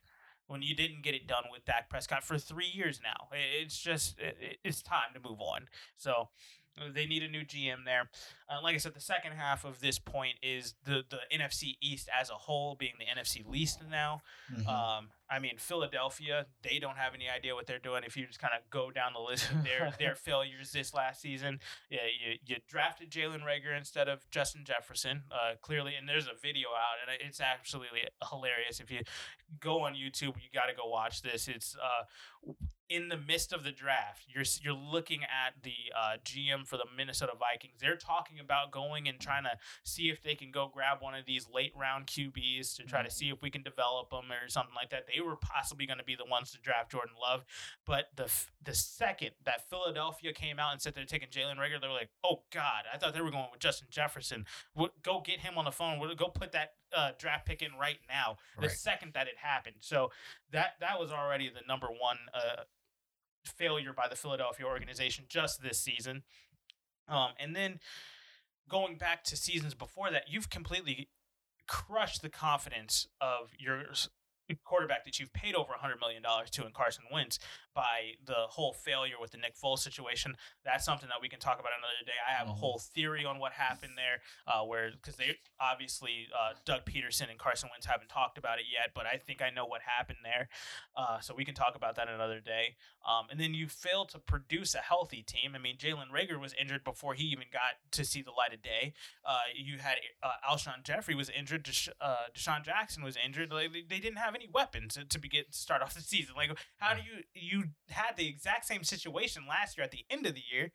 And you repeated it going into this. How did you do that? Like, where do, where is your training staff? Where where are your trainers? Where are your your doctors, your physicians? All these guys they're supposed to be doing everything to, to prevent. It wasn't COVID. COVID for them. No, It had to be. no, it was No injuries. OTAs. you know, no preseason. it was ridiculous. I'm not, man, granted, the other 29 or 30, 31 teams had the same thing, Yeah. but they COVID, they I- grossly could not handle the COVID situation. I guess. And if that's the case, I'm just trying. I know I'm oversimplifying here, but he, Yeah. I mean, it just, I mean, who knows? It, it's a mystery. Like, I bet, but then moving forward, then you prematurely move on to Jalen Hurts. He had a fantastic two weeks, Mhm. then fell off because he wasn't ready. Jalen Hurts was not ready to be the quarterback. And so now you have now this QB controversy because now you had Jalen Hurts have two good weeks and everybody's looking at those two weeks, but the rest of the season he wasn't all that great. So you're not sold on him. You're Right. not sold on Carson Wentz. The, Carson Wentz doesn't want to be there now. He's a hundred million dollars that's gonna be dead cap space at some point because you, now you've crushed his confidence. You've crushed his trust in you, you as an Mhm. organization, and he doesn't want to play for you now. And then moving forward, it, it's just you you don't know what your future is at the QB position. You don't know what your future is with your young talent in in Jalen Hurts, Zach Ertz, not mhm. yeah, Yeah. Jalen Hurts and Zach Ertz, uh, Jalen Reagor. Um, and, and so this it looks like a team that doesn't have a direction. I mean, yeah, you don't know if they exactly. I, I don't. I don't want to basically regurgitate what you just said, but yes, agreed, one hundred percent. And then when you're looking at this, like I said, this is about this division as a whole. When you're looking at Washington, a team that doesn't have a name, and do the New York the football team. when you're looking at Washington and you're looking at the New York Giants being the actual hope for this division, now you know you got some issues because you're still not sold on Daniel Jones and and, and them in New York, uh, like that offense as a whole, and their their offensive line and their defense as a whole. Like there's questions all across the board there. Their coaching staff, they're the ones who ended up with uh, Jason Garrett as their offensive coordinator. Okay, what is that going to be like? Oh, how are that going to move? Move? How is that going to be moving forward? And then Washington, they've got a bright spot with their their front seven with uh, Montez Sweat. You got Chase Chase Young. You got other uh, young Mm-hmm. talent uh, on the defense in, in Washington. But then offensively, I mean, obviously, like I said, I love Alex Smith, but Mm-hmm. they don't know if they want to move with him moving forward, if they want to hit the reset button, refresh with Ron Rivera, and see where they want to go moving forward. Uh, you got uh, Taylor Heinicke, that new kid who just played fantastic against Tampa Bay in the playoffs. Mhm. Uh, so you got some controversy there as well. There's just this entire division has no direction uh, at this point. So it's just, it, I don't like the whole America's team for Dallas. I hate the the division just is in shambles right now. It, it's looking pretty dismal for the entire uh, division as a whole right, right now. Impossible question. What's up? You know, life, everything's on the line here. You got to put it all on the line. Who are you going with in the NFC East next year? Who's taking the, the, the- who's taking the division? That's the Super Bowl for this this this division. Uh, yeah, it's. I, I I probably have to go with Washington. They have the, the best situation right now. You've got a, a, a like I said, you have a, a bright spot uh, on that team with uh, Chase Young and, and Montez Sweat being their pass rushers on the outside, and, and the front seven as a whole is actually pretty solid. Um, and but then depending on what they're doing at quarterback, please, I, would love to see Alex Smith come back and, and be that starting quarterback there. Put some pieces around him. Please, for the love of God, protect this man. Put some more offensive lineman uh, talent out there to try to protect him so he doesn't have another Theismann injury. Uh, but yeah, if that is the case, I could I could definitely see um, Washington taking that next step, moving forward, uh, potentially uh, creating some some buzz uh, in in the playoffs. Even uh, I mean, they they had a great game in the playoffs uh, against. Uh, Tampa Bay in the first place, so I, I don't see why they couldn't take that next step. But it, there's going to have to be steps taken this offseason for them to, to be even in the conversation about it. So they have the best opportunity in this division, but there's a lot of work to be done.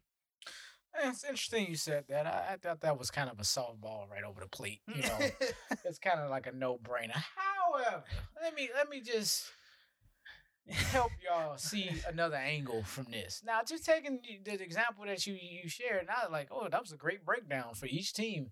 And after you broke down all of these teams in the NFC least, you know, it gives me nothing but confidence to say it's wide open for the Cowboys. The, oh, because they don't. If that comes back.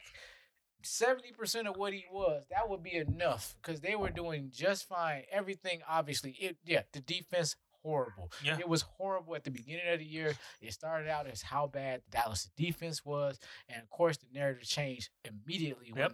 when when when when Dak went down.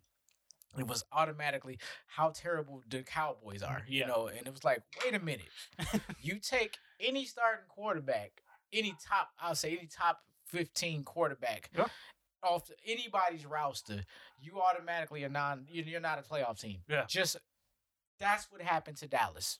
Now, that's what happened to Dallas with a one. I mean, a terrific offense and a horrible defense. Yeah. So that's what we've seen.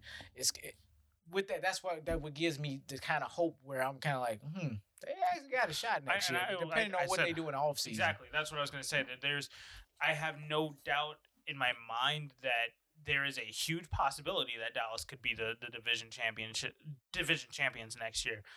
But Yeah. that's going to take a lot of work this offseason. There's going to be a lot of stuff that needs to happen this offseason with Jerry Jones and Mike Mike McCarthy and a lot of talking and a lot of sitting down, a lot of meetings, a lot of decisions need to be made with the draft and, and free agency and whatnot. Uh, every a lot of things need to change in that Dallas organization for them to, to win this division. Uh, and, and it's not just about how bad uh, it's not just about losing a top 15 quarterback in in, in uh, Dak Mhm. Prescott. Like you said, that defense I don't see them winning a game with that defense and all that, even with Dak Prescott. I'm sorry. You you you're gonna be in shootouts all the time and I'm and even though I like Dak Prescott, I'm against another top 15 guy And if they have even a top 15 defense, I'm gonna I'm gonna have to take uh, the other team against them. So I, it's all right. Yeah, you got a point. yeah. so, I mean that, that's uh, that's all I'm saying is that there's gonna be a lot of work that needs to be done, and they I and I haven't looked at the numbers or anything like that, but I know the salary cap's going down next year. There's a lot of money invested in that defense that's already bad. I'm like, you you spent a lot of money, and it's and you're like what the 31st, 30, 30th Oh, they were, defense in the they league. They were in last. They were dead last. They were dead last. Yep. So you have the worst defense in the league when you've spent a ton of money on that defense. How? and the salary cap's going down. Yeah, yeah. There's going to be a lot of finagling that needs to be done. There's going to be some trades. If Jerry Jones can pull it off, this this is going to be what makes Jerry Jones GM situation. This is where it's going to come down to it, it, this year. I can see us circling back to this later on in off season. Oh no, we will. I, Definitely. I already have uh, I already was- have that on the docket. It was just an early preliminary question, Yeah. but yeah, it, a lot more to come from this, and I guess we can. Uh, if we don't take anything else from this segment, we could take this that we absolutely understand that it will not be Philadelphia or New York. That's all I got for that. Oh, I, I mean, hey, New York. If Daniel Jones becomes an MVP, maybe. But if it comes down to it, we know Philadelphia's not it because that team has that team literally has no direction. You don't know who your quarterback's going to be. You don't know what young talent you're keeping. You don't know what you're doing on defense with with, with Fletcher Cox and and you're not you don't know what you're doing with your offensive line with Jason Kelce and all those aging vets and Lane Johnson and all. You don't know what you're doing anywhere right now. Right. So th- we know it's not Philadelphia, and this is going to come to bite us both in the ass next year when they actually win the Super Bowl. So Well, you know, after with all the Super Bowl stuff I've been witnessing, it, that's maybe. whatever. You know, I, I don't care. All right. Well, let's move on. Uh, number two's on our list. What do you got? Number two.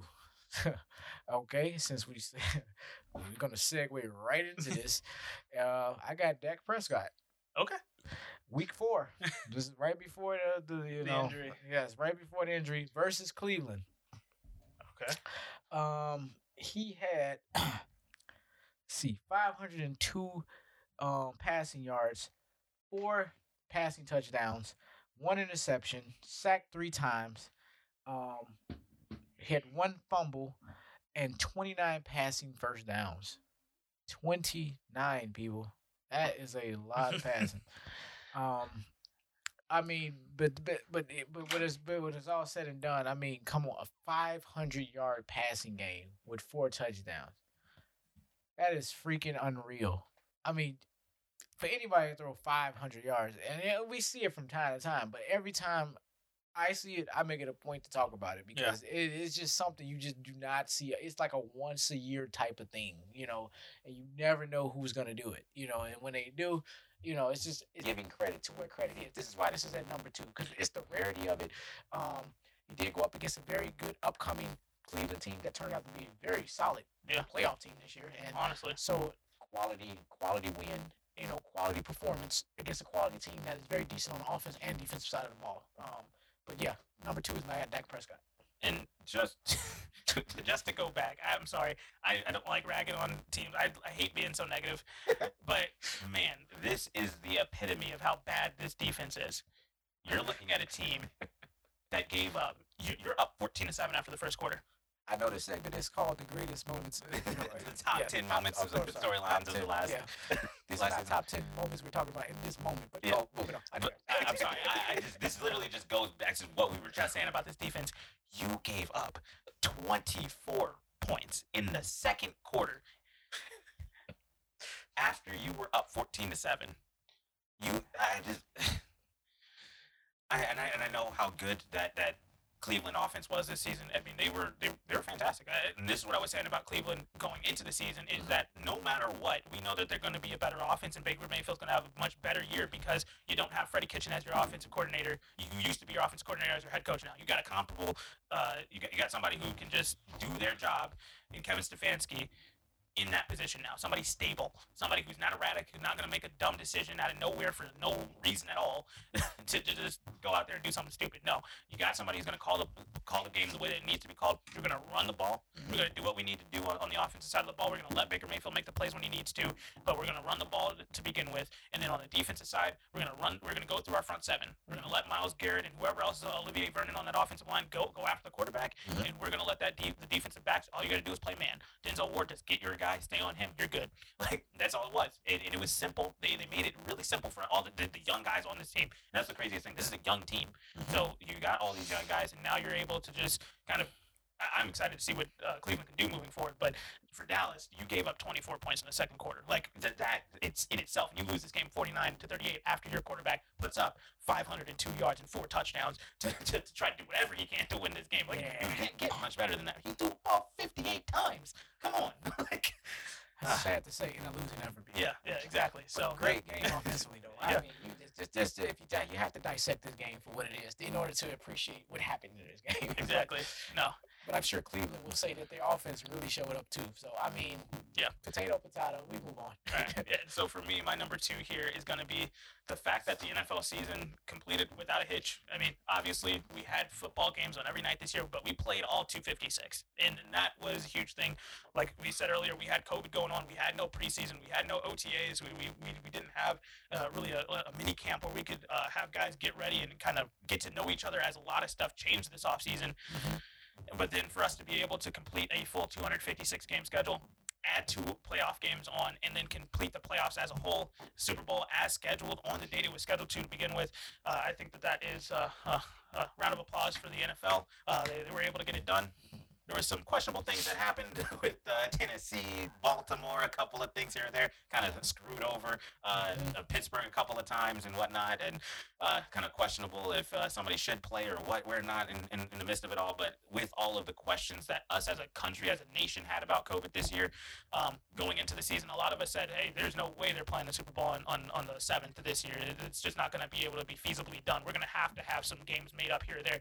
But we were able to figure it out, get it done, and, and be able to be on schedule. That was that was a great thing to see. Yes, it was. Yes, it was. Yes, it was. Um, considering we, yeah, this asterisk COVID nineteen year that we've had. Yeah. I hope this is it. I hope we don't have to go for a second installment. It, um, but I, yes, the NFL, um, like the NBA when it got down to the bubble Yeah. concept in Florida, um, found a lot of success in this, which looked like it may have was going to go off the rails for a moment, like you said, you shared like, Yeah. like with, with the Tennessees and uh, and the Pittsburghs of, of, of, the, of, Yeah. of the league. Um, it really didn't. We had one postponed game. We had a couple of delayed games. Yeah. Uh, uh, I mean, one postponed game that got postponed To another week. week. Yeah. Beyond beyond that, and got turned into a bye week. Yeah. Beyond that, the postponements only got put. They pushed the, the games out a couple days, and we got to witness our very first Tuesday night game ever. You know, first football, Wednesday night game. followed by the very next week. Our first Wednesday night. game. which, Yes, insanity, people. I mean, this, this, just, this just speaks to the type of year we had. So, you know, um, with that, yes, uh, I think it was complete success with COVID. You know, just, I mean, the Super Bowl could have been a disaster. Yeah. And I mean, I mean, who would have wanted to work up, work, wake up on Sunday to hear that Tom Brady and Patrick Mahomes has COVID? Yeah, insane. Th- th- That was a very real possibility. I mean, we we literally almost saw it with half of Kansas City's team almost went down with COVID because they all went to go get haircuts one day. It, it, um, it could have definitely impacted everything, and just the close calls that we had, just the the protocols that were put in place, contact tracing, this, that, and the other, to figure it all out at the end, and for us to be able to get the whole season uh, wrapped up and done in the time frame that it was supposed to be done on in on any regular season, where it would never be a question on how the NFL was going to get it done. With Right. where, where there's a will, there's a way. Roger Goodell, props to him. I know he gets a lot of crap uh, from year to year on every decision that he makes, but uh, Right. he's uh, the NFL's villain. But he did uh, put kind of lead the, this entire league uh, this year to, to figure it all out and, and get it all done. So props to him. NBA wise, props to Adam Silver getting those decisions made and getting that all stuff sorted. And, and it's definitely, unfortunately, it looks like we're going to have to have some sort of COVID impact next year as well. Uh, but as long as we we're now more prepared for it, um, and with vaccines coming and on the way, hopefully we can have a more normal season next year where we're not going to have this like the overarching question and the thought in the back, back of your mind saying, hey, well, maybe we won't have football this week or anything like that. Hopefully we can just kind of focus more on the football itself next year. Yes. So I mean, with that, you know, with the, with the yeah, and with all of that, with COVID, things Yeah. should be trending upward, and you know, things should just be getting easier and more, um, you know, Streamlined once we get back to Exactly. Normalcy. We're, we're getting closer and closer every day. right. I doubt we will reduplicate last year Oh, in yeah. an upcoming season Yes. COVID standpoint. Exactly. Exactly. So that is that. Now we are down to our number ones for the season, and uh, I am excited to see what you got. you've got a very uh, uh, star-studded list there. So Okay, now I, got- I gave you my list, and I ain't know I never ran off all of these names. Now there's one name left. I'm just leaving it out there, I, just for the sake of just being number one. I'm just being all dramatic now. Um, I just want to ask the question: If you had to guess, what do you think was number one on my list? I mean, you already talked about the Aaron Rodgers thing, we'll get to my number one with it being about Green Bay. Ugh. I mean, you haven't talked about Lamar Jackson at all this year. Uh, so I, is that uh, I'm probably wrong? I don't know if there's any Lamar Jackson thing that you could pull out for number one, but For number one, no. it's not Lamar Jackson. Not even quarterback. what you got? At number one, I got. and, uh, and believe me, with all the wonderful festivities that went on in the playoffs, this is this could have easily been something that you forgot that just happened. I have Alvin Kamara. Oh my God! Yes, As Christmas Day just- game. As we have ju- I have just demonstrated, Week 16 Jesus. versus Minnesota. 22 carries, 155 yards, seven yards per carry. I'm saving the last number for last. I mean, we all we already and we know. already know what it is. Six freaking touchdowns, which he arguably could have gotten eight. You know, and the funny thing is, so for me, the best part about it, It came against Minnesota. It could have been more sweet unless Yeah. it was Green Bay. Oh, yeah. On. but I already got that with Green Bay with Minnesota doing it to Green Bay, so I, I was good. so uh, the fact that happened to Minnesota, I was happy to see that. They've had a rough year, but man, Alvin Kamara six touchdowns, I mean, that deserving a number one. I like that. That's a good spot there for it. Uh, It, it was almost like a slam dunk. I was like, Yeah. here we go. It's not Tecmo Bowl reference type stuff. Sixth. Anybody who played Tecmo Bowl understands that I just it's the a literal term. Like you would have 100, 250 yards and seven touchdowns on the game if you could if you played it right. You know, but Man, Yeah. he, he had an insane game. He had an insane year. I mean, that entire team went through a lot this season. Um, unfortunately, we're looking at probably Drew Brees retiring. Um, and, and the fact that Alvin Kamara kind of went un, under under the radar this entire season. He, nobody was really talking about him too much. He had a couple of breakout games here and there, and then he week 16, boom. Whoever had him in fantasy won their championship. like they, they, it just did not matter. They He, won a championship, but it was a team that was not looking like they Yeah. were going to the playoffs. They in the playoffs. They're looking really good. You know, it, it was one of these games where it, I, it you had no words. You're everybody was kind of just starstruck just watching this dude doing what he was doing. It was a prime time game. It was it was a Friday night game because it was on Christmas. They they pushed this game to be on Christmas Day. It's the only game anybody's watching. he goes out there and he's like, ah, "I'm gonna show you. I'm, I'm gonna do what I do." And he came out there with those Christmas cleats on and just never looked back. He just kept going. And I found myself being the ultimate fan. I'm not a Saints fan. No. Any, any, I'm not an anti fan, but I mean, not even a Kamara fan. You know, Yeah. I, I mean, he's I Cool. appreciate what he does. You know, and that's all. Like I said, he had a really Right. like. He had a Right. he had an Alvin Kamara season. He did his thing. Like Right. but in this game, I found myself as an absolute fan. I'm like, I was, I was hoping he, the man got nine. T- I was just like, Yeah. how many touchdowns can he score? I'm like. I would have thought I had money on this. Like, like I was running some kind of um, some kind of parlay or something, and it did And, not happen. It was just the kid, the fascination of just the essence of football. Yeah. That he, it, it was the sandlot stuff that you see. That you know, we playing out in the prairie. We out on the, you know, we on, the, we in the front, street, we on the streets. You Yeah. know, in between the cars, the parked cars, and all. That is what that was, and yeah. I can't say again. The man should have had. I said could. I'm saying now should. Should have had eight touchdowns. Yeah. Uh, yeah. Sean Payton, shame on you. Taking him out the game. Uh, well, he needed him for the playoffs. I get it. I get it. But it's like you said, it was it was Yeah, fascinating to see. tapping, right. He definitely de- that's deserving a number one for him. He that is insane. Breaks a record uh, or ties a record any, anyway uh, for most rushing touchdowns in, in a single game. So I mean, Alvin Kamara definitely a fan of that performance. It was fantastic, but. Uh, you your season did not live up to, to one oh Aaron Rodgers, uh, unfortunately. So my number one is the fact that Green Bay decided to piss off Aaron Rodgers in the draft, draft Jordan Love, and it was this huge ploy to just get Aaron Rodgers to have an MVP season where he torches every team except for Tampa Bay in this in this entire season to, to just can go out there and just upset everybody. He just continued at week after week after week. You're just looking at Aaron Rodgers just do four touchdowns, uh, four touchdowns again, another four touchdowns, four touchdowns and a rushing touchdown this week. I'll take some time off. I'll go two touchdowns and then a rushing touchdown this next. It just it kept happening again and again. And the fact that he did it with only really one wide receiver. I mean, I know a lot of people are now fans of Allen Lazard and, and MVS and and and uh, Like you said, one and, and Robert Tonyan. He had one receiver. It was Davante Adams, and and, and uh, and no one else. nobody else. It just and the I have kind of become a fan of Aaron Rodgers, even though I hate the man. just the fact that he keeps beating Chicago year after year after year.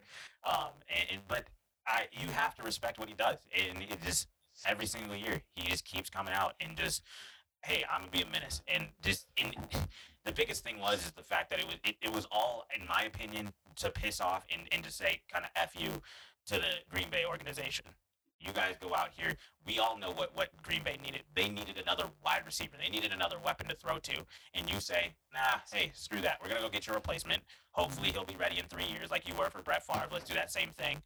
Um, and, and kind of just like yeah, like, what what was the point? You're not. He doesn't bring anything. You guys were in the conference championship last year, and the reason why you lost that game because you couldn't stop the run, and you couldn't you couldn't get anybody else open besides Davante Adams. And they bracketed Davante Adams, completely took him out of the game, and then you couldn't do anything anymore. And Aaron Jones, he kind of falls off at the end of the year, so you can't really run the ball. So at the end of that, you're just looking at like, okay, well, let's go get another wide receiver. Let's kind of open up the offense a little bit more, or let's get somebody who can stop the run.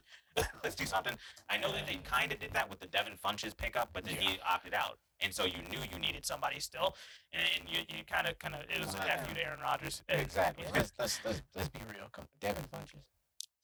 I mean, he's a number two. He's not. He's clearly not a number one. he is a number two. That Carolina had no problem letting go. Exactly. They, you know, I think Green Bay did them a favor by You know, it's like Yeah. it was like that.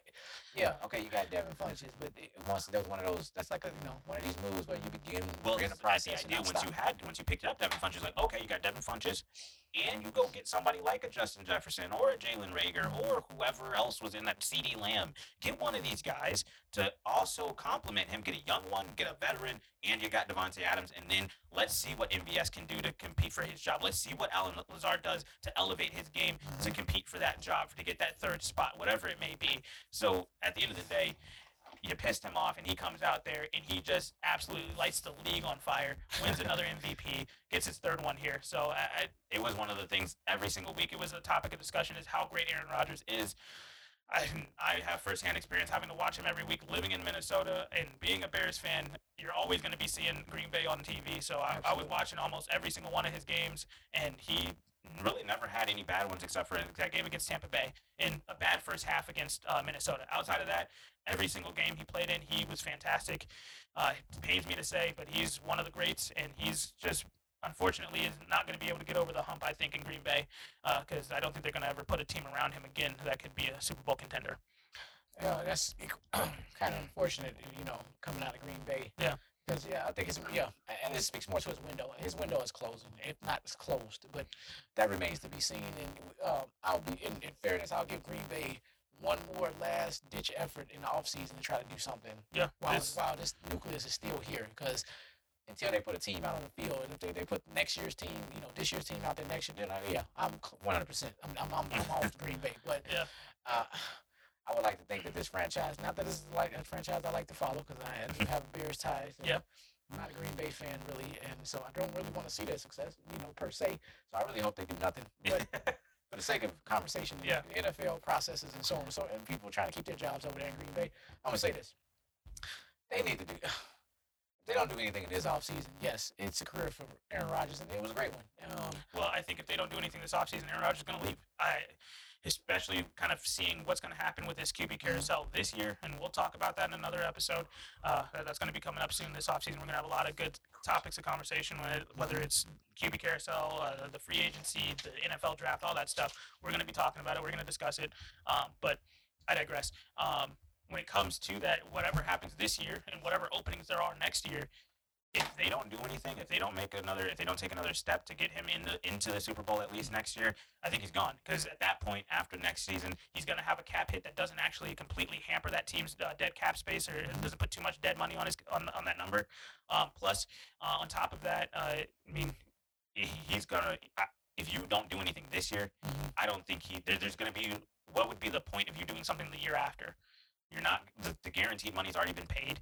I mean, he, there, there's just it doesn't make sense. And, and, and as a player, you wouldn't. You, you, it's going to be another Deshaun Watson deal where you, haven't shown me anything. You you did not show me what you could do to get me over the top, uh, or, or how you can put a team around me for us to win.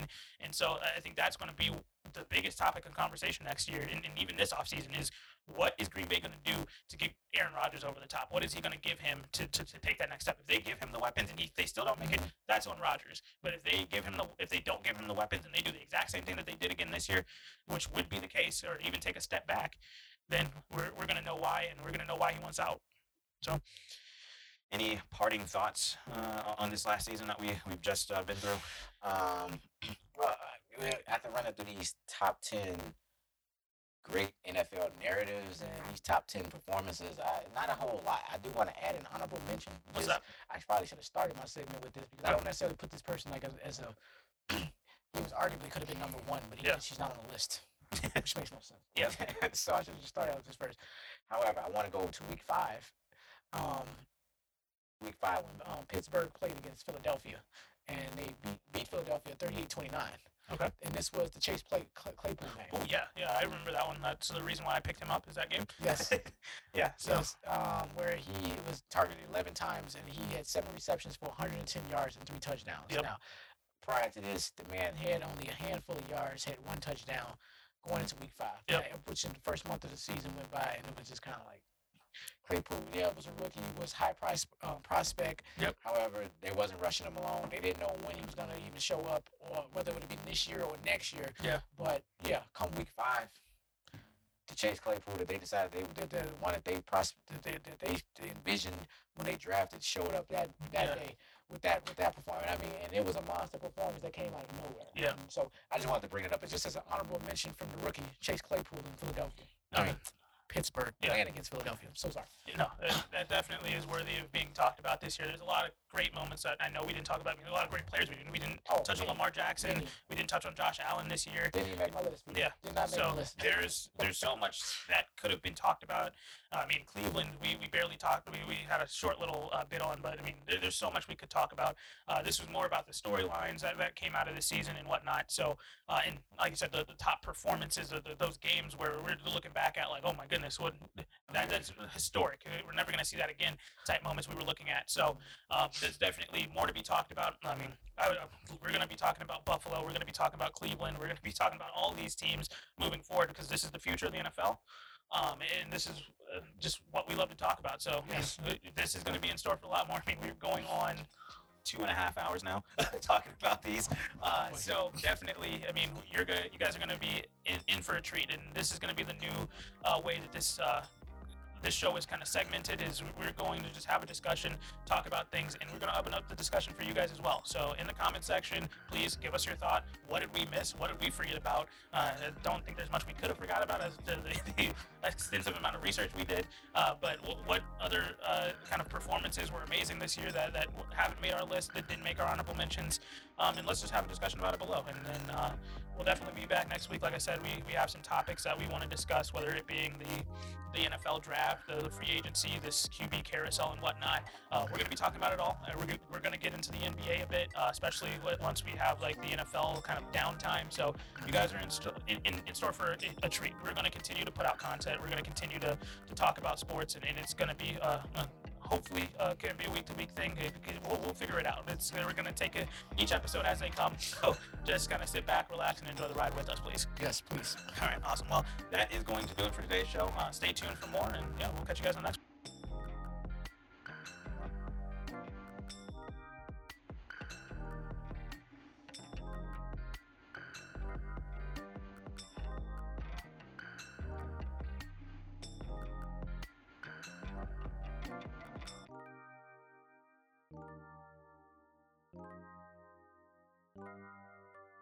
you.